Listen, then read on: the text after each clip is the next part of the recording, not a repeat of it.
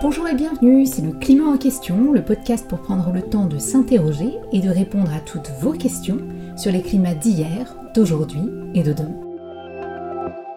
Aujourd'hui, on regarde ce qui se passe quand les affaires climatiques sont portées devant la justice. C'est une euh, première. L'État vient d'être reconnu un responsable d'inaction climatique par la justice. Le délibéré de l'affaire du siècle a été rendu hein, ce matin par le tribunal administratif de Paris. Avec l'affaire du siècle, nous venons ensemble de faire condamner l'État pour inaction climatique. Pour que l'État respecte enfin ses engagements pour le climat. Pour qu'il arrête ces beaux discours qui ne sont jamais suivis d'actes concrets. 2,3 millions qui ont signé la pétition depuis deux ans.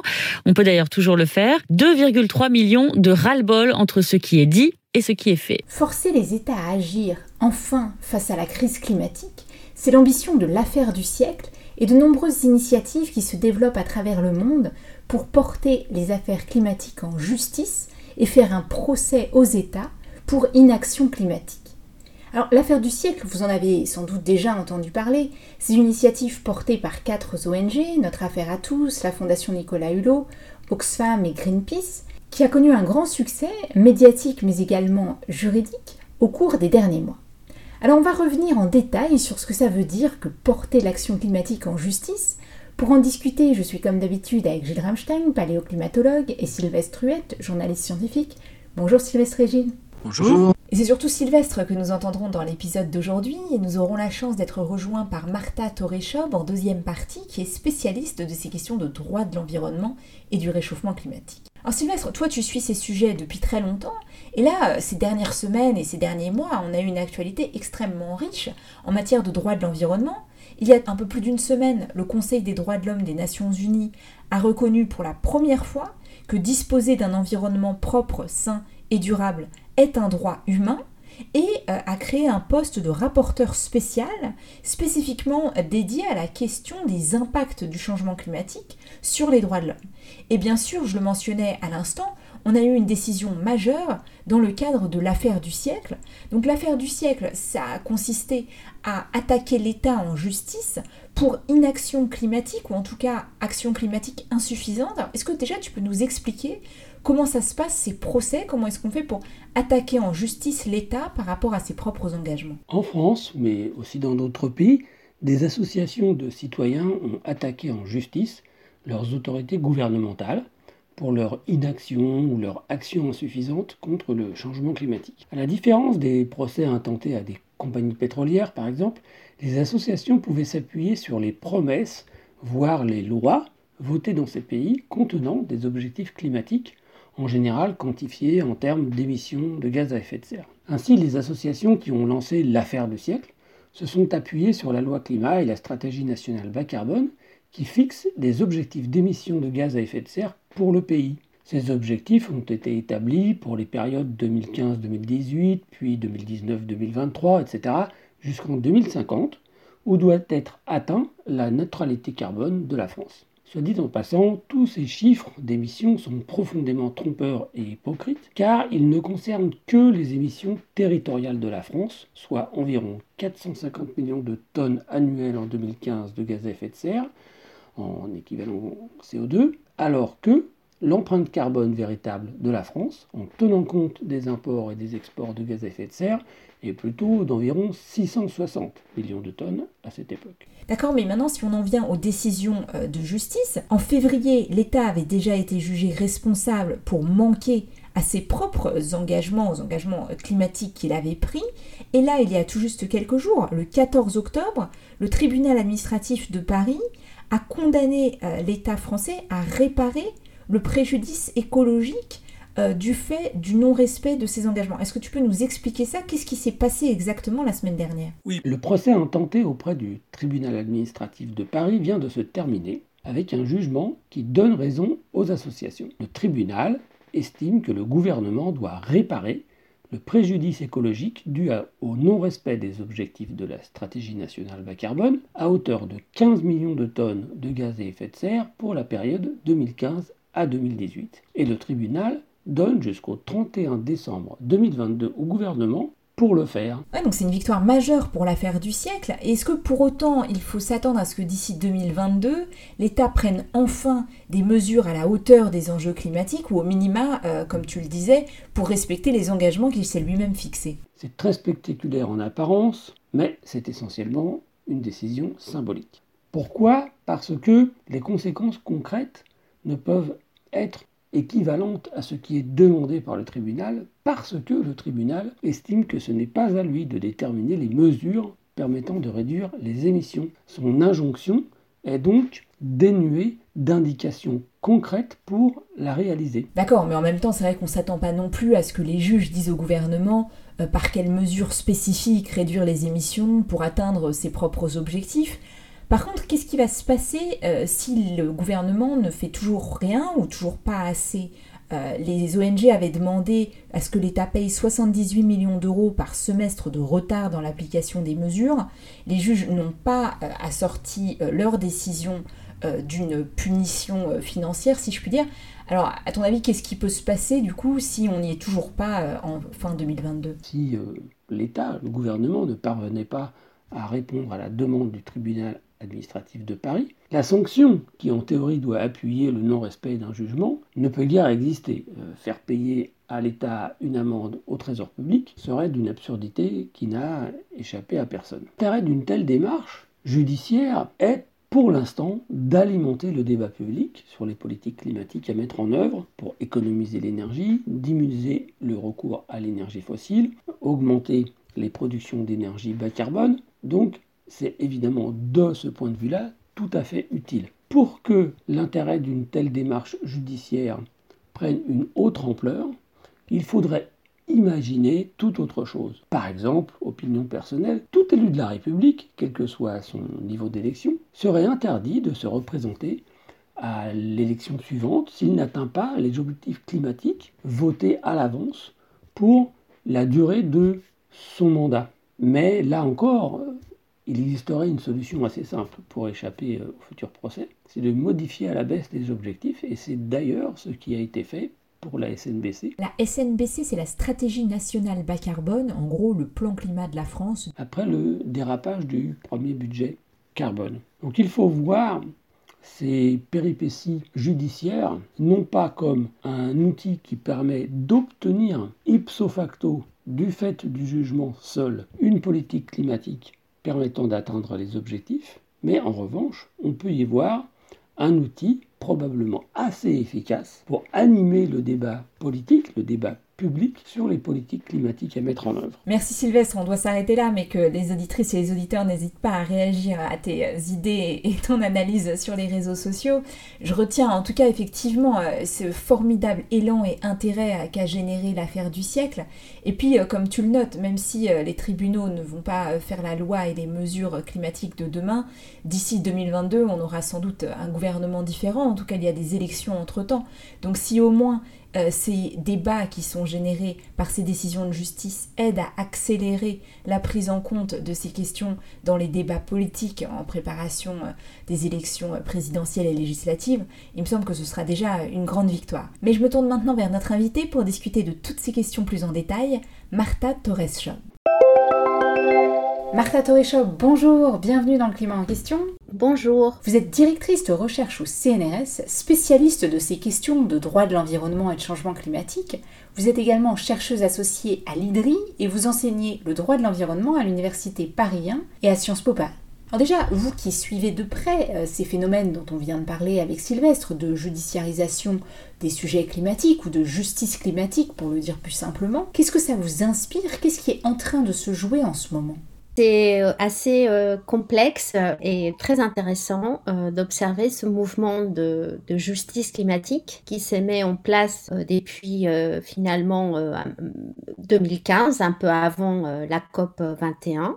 Cela consiste à ce que certains groupes appartenant à la société civile, que ce soit des ONG, des jeunes pour le climat, Parfois, ce sont des citoyens qui se articulent en fait euh, avec euh, ce mouvement euh, des associations et qui ont décidé que les négociations internationales des Nations Unies sur les questions climatiques avançait peut-être trop lentement ou ne tenait pas compte d'un certain nombre de, des demandes de la société civile et à l'aide des quelques juristes spécialisés, des certains universitaires et des avocats qui, qui, sont des très bons connaisseurs de, des droits nationaux à l'intérieur de chaque pays. Ils, interpellent les tribunaux euh, dans des différents pays pour euh, que, euh, d'une certaine manière, justice soit faite, ou en tout cas dite, c'est-à-dire ils demandent au juge d'interpréter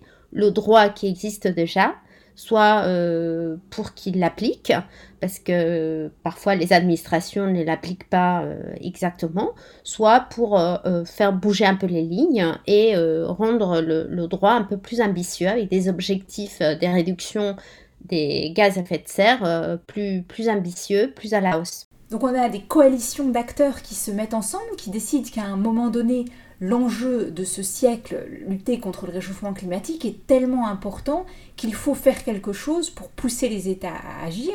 Et donc, ils s'en remettent aux tribunaux, ils attaquent les États en justice avec ce qu'on a appelé les affaires du siècle. On les appelle affaires du siècle dans certains pays, pas dans tous. C'est vrai que aux États-Unis, avec l'affaire Juliana, c'est la toute première qui est appelée ainsi, The Case of the Century. Après, il y aura l'affaire Urganda aux Pays-Bas. Euh, c'est suivront des affaires en Irlande, en Allemagne, en Belgique, en Suisse et euh, récemment en France avec euh, une autre affaire qui est appelée également affaire du siècle. D'accord, alors je vous pose la même question qu'à Sylvestre. Finalement, est-ce que ça marche L'ensemble de ces procès donne lieu à des décisions juridiques est-ce que ça permet d'accélérer l'action climatique? C'est une très bonne question. Alors, ce sont des décisions euh, judiciaires, pour certaines euh, positives, mais pour d'autres, euh, on ne donne pas raison aux ONG. Mais c'est vrai qu'elles font beaucoup parler, elles sont très médiatiques. C'est un peu ce que les ONG veulent aussi, c'est qu'on se soit rendu public et que le, grand public soit au courant de, ce mouvement des justices climatiques. Et les juges, ils ont une marge des manœuvres qui est finalement quand même assez limitée Bon, en termes évidemment symboliques, ça peut être très fort, comme je l'ai dit. Donc l'opinion publique est au courant, euh, s'immobilise aussi, euh, signe des pétitions. Oui, rappelons-le, plus de 2 300 000 signataires pour l'affaire du siècle. D'ailleurs, la pétition est toujours en ligne hein, sur euh, l'affaire du siècle.net. mais les juges, eux, ne peuvent pas interférer dans le pouvoir exécutif ni le pouvoir législatif. Donc les juges sont assez limités et doivent tout simplement contrôler l'action de l'administration ou l'action des gouvernements ou alors euh, prononcer des injonctions des faire, c'est-à-dire euh, euh, d'une certaine manière dire à l'administration qu'il y a eu une action insuffisante et qu'il faut agir différemment ou qu'il y a eu une inaction ou un manque d'action ou un manque d'ambition ou un manque de application correcte de la loi. Alors dans la plupart des cas, c'est vrai que d'une part, ce genre d'affaires judiciaires prend un certain temps. Donc entre le moment où il y a une première décision, mettons qu'elle soit positive en première instance, euh, et qui condamne par exemple un, un, État, il y aura toujours un appel ensuite, comme ça a été le cas aux Pays-Bas, trois ans après, et après, il peut y avoir aussi un pourvoi en cassation. Donc, ça met encore euh, un an ou deux. Du coup, euh, effectivement, la décision finale, elle peut s'étaler sur euh, plusieurs années en attendant qu'une autre juridiction donne son verdict final. Alors ça, c'est déjà une première limitation, je dirais, à forcer un gouvernement à agir. Et la deuxième, c'est euh, en général, ce sont des jugements déclaratifs et ce ne sont pas donc euh, des vraies injonctions. Et quand il s'agit des vraies injonctions, euh, le juge dira à une administration, vous n'avez pas agi selon les termes de la loi où euh, la loi n'est pas adéquate compte tenu de l'urgence climatique, par exemple, mais le juge n'est pas obligé de sanctionner l'administration et la sanction n'arrivera qu'en tout dernier recours, après plusieurs années, si le juge constate que euh, l'administration n'a pas mis en œuvre la première décision injonctive. Du coup, la sanction, elle peut venir euh, plusieurs années plus tard. Donc ça prend également du temps, vous voyez. Oui, enfin ce que je vois, c'est que ces procédures paraissent donc très longues. Et justement, le temps, c'est ce qui nous manque pour faire face à l'urgence climatique où on aurait besoin d'action tout de suite. Donc il faut espérer que ces procès forcent les administrations, les États à agir plus rapidement Oui, non, je ne suis pas si certaine que ça, parce que figurez-vous que par exemple, euh, euh, sur les questions de pollution de l'air, euh, on doit quand même faire le parallèle par rapport au changement climatique. Il y a déjà des jurisprudences bien établies et l'administration française a déjà été condamnée, par exemple, par le Conseil d'État à plusieurs reprises et elle avait été aussi condamnée par la Cour européenne de justice parce que la France avait pris beaucoup de retard dans la euh, mise en œuvre de la directive sur la pollution de l'air et elle n'était pas à jour sur les seuils, euh, les seuils des contaminations en fait euh, qu'il fallait respecter. Et donc la France a eu des amendes à payer et actuellement c'est c'est ainsi que, cela se présente. Donc euh, pour les questions climatiques, euh, ça pourrait très bien évoluer de la même manière. Oui, c'est un exemple très intéressant, je trouve, parce que ça montre bien la difficulté et le temps que cela peut prendre pour mettre en œuvre des engagements qui ont pourtant déjà été pris. Et puis ça montre aussi l'importance de l'articulation entre des engagements nationaux, internationaux, et la mise en œuvre finalement très quotidienne qui va influencer la qualité de l'air qu'on respire tous tous les jours. Et justement, je parlais avec Sylvestre tout à l'heure de la COP26.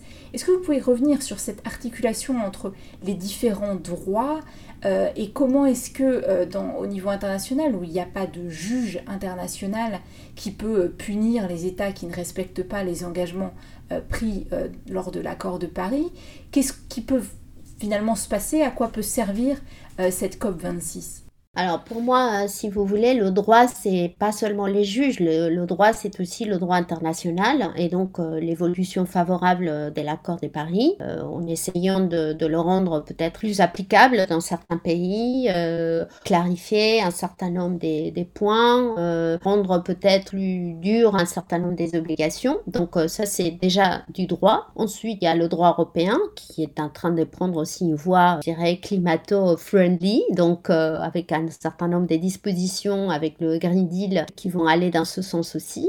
Et puis euh, les différents États qui doivent d'abord s'aligner sur les accords de Paris dans leurs droits nationaux et ensuite euh, sur euh, les pays européens, sur les objectifs européens aussi. Donc ça, c'est dit droit aussi. C'est pas seulement le juge. Et je pense d'ailleurs que ces actions-là en justice devant les juges peuvent avoir un effet vertueux consistant à ce que les différents États comprennent qu'ils euh, doivent euh, euh, faire quelque chose parce que justement ces voies juridiques qui n'avaient pas été encore activées et ces voies judiciaires désormais elles, c'est une réalité elles peuvent être activées. Donc il s'agit effectivement je dirais d'une co-construction euh, vers un droit euh, du changement climatique un peu plus ambitieux euh, pour essayer quand même de s'aligner sur cet objectif de rester en dessous des 2 degrés, si possible à 1 degré 5. On a beaucoup parlé de la responsabilité des États. Avant de conclure, je voudrais que vous nous parliez un petit peu de la responsabilité des entreprises, puisqu'on voit un mouvement assez similaire où les entreprises sont attaquées en justice pour leur inaction climatique. C'est effectivement la question qui est en train d'émerger. Euh, ça avait commencé aux États-Unis avec des actions euh, judiciaires contre des, ce qu'on appelle les carbon majors, donc euh, des entreprises, des grandes multinationales qui opèrent leurs activités dans le domaine des énergies fossiles. Et après, ça a été le tour de l'Europe. Alors d'abord en France, effectivement, il y a deux actions actuellement ouvertes contre une grande entreprise multinationale. Une des plaintes euh, est parce qu'elle ne sait pas, elle n'a pas bien cartographié les risques climatiques dans son euh, rapport extra-financier, alors que selon la loi française devoir de vigilance des entreprises multinationales, elle aurait dû le faire. Et la deuxième affaire également concernant la même entreprise également en France, c'est euh, plutôt par rapport à des questions des, droits de l'homme et environnemental, pas uniquement climatique. Et on a connu une affaire au pays Contre euh, également une entreprise pétrolière, l'entreprise Shell, euh, qui a été condamnée sur la base de son duty of care et de son devoir des diligences parce qu'elle n'avait pas respecté finalement son euh, disons, les, il n'avait pas pris euh, suffisamment mm, des, des, préventions et des précautions et des vigilances euh, concernant ces activités par rapport aux impacts que cela pourrait avoir sur le changement climatique. Donc euh, les entreprises, euh, elles commencent aussi à devenir euh, des acteurs ciblés également par les ONG et les citoyens, parfois aussi par des associations des maires ou des certaines villes qui, qui forment des coalitions et qui déposent des recours en justice pour des responsabilités diverses et variées. Ça peut aller de la transparence dans les informations aux actionnaires jusqu'à l'information aux consommateurs concernant euh, les différents produits, mais ça peut se fonder aussi sur la base de ce devoir des, diligences et des vigilances dont j'ai parlé tout à l'heure.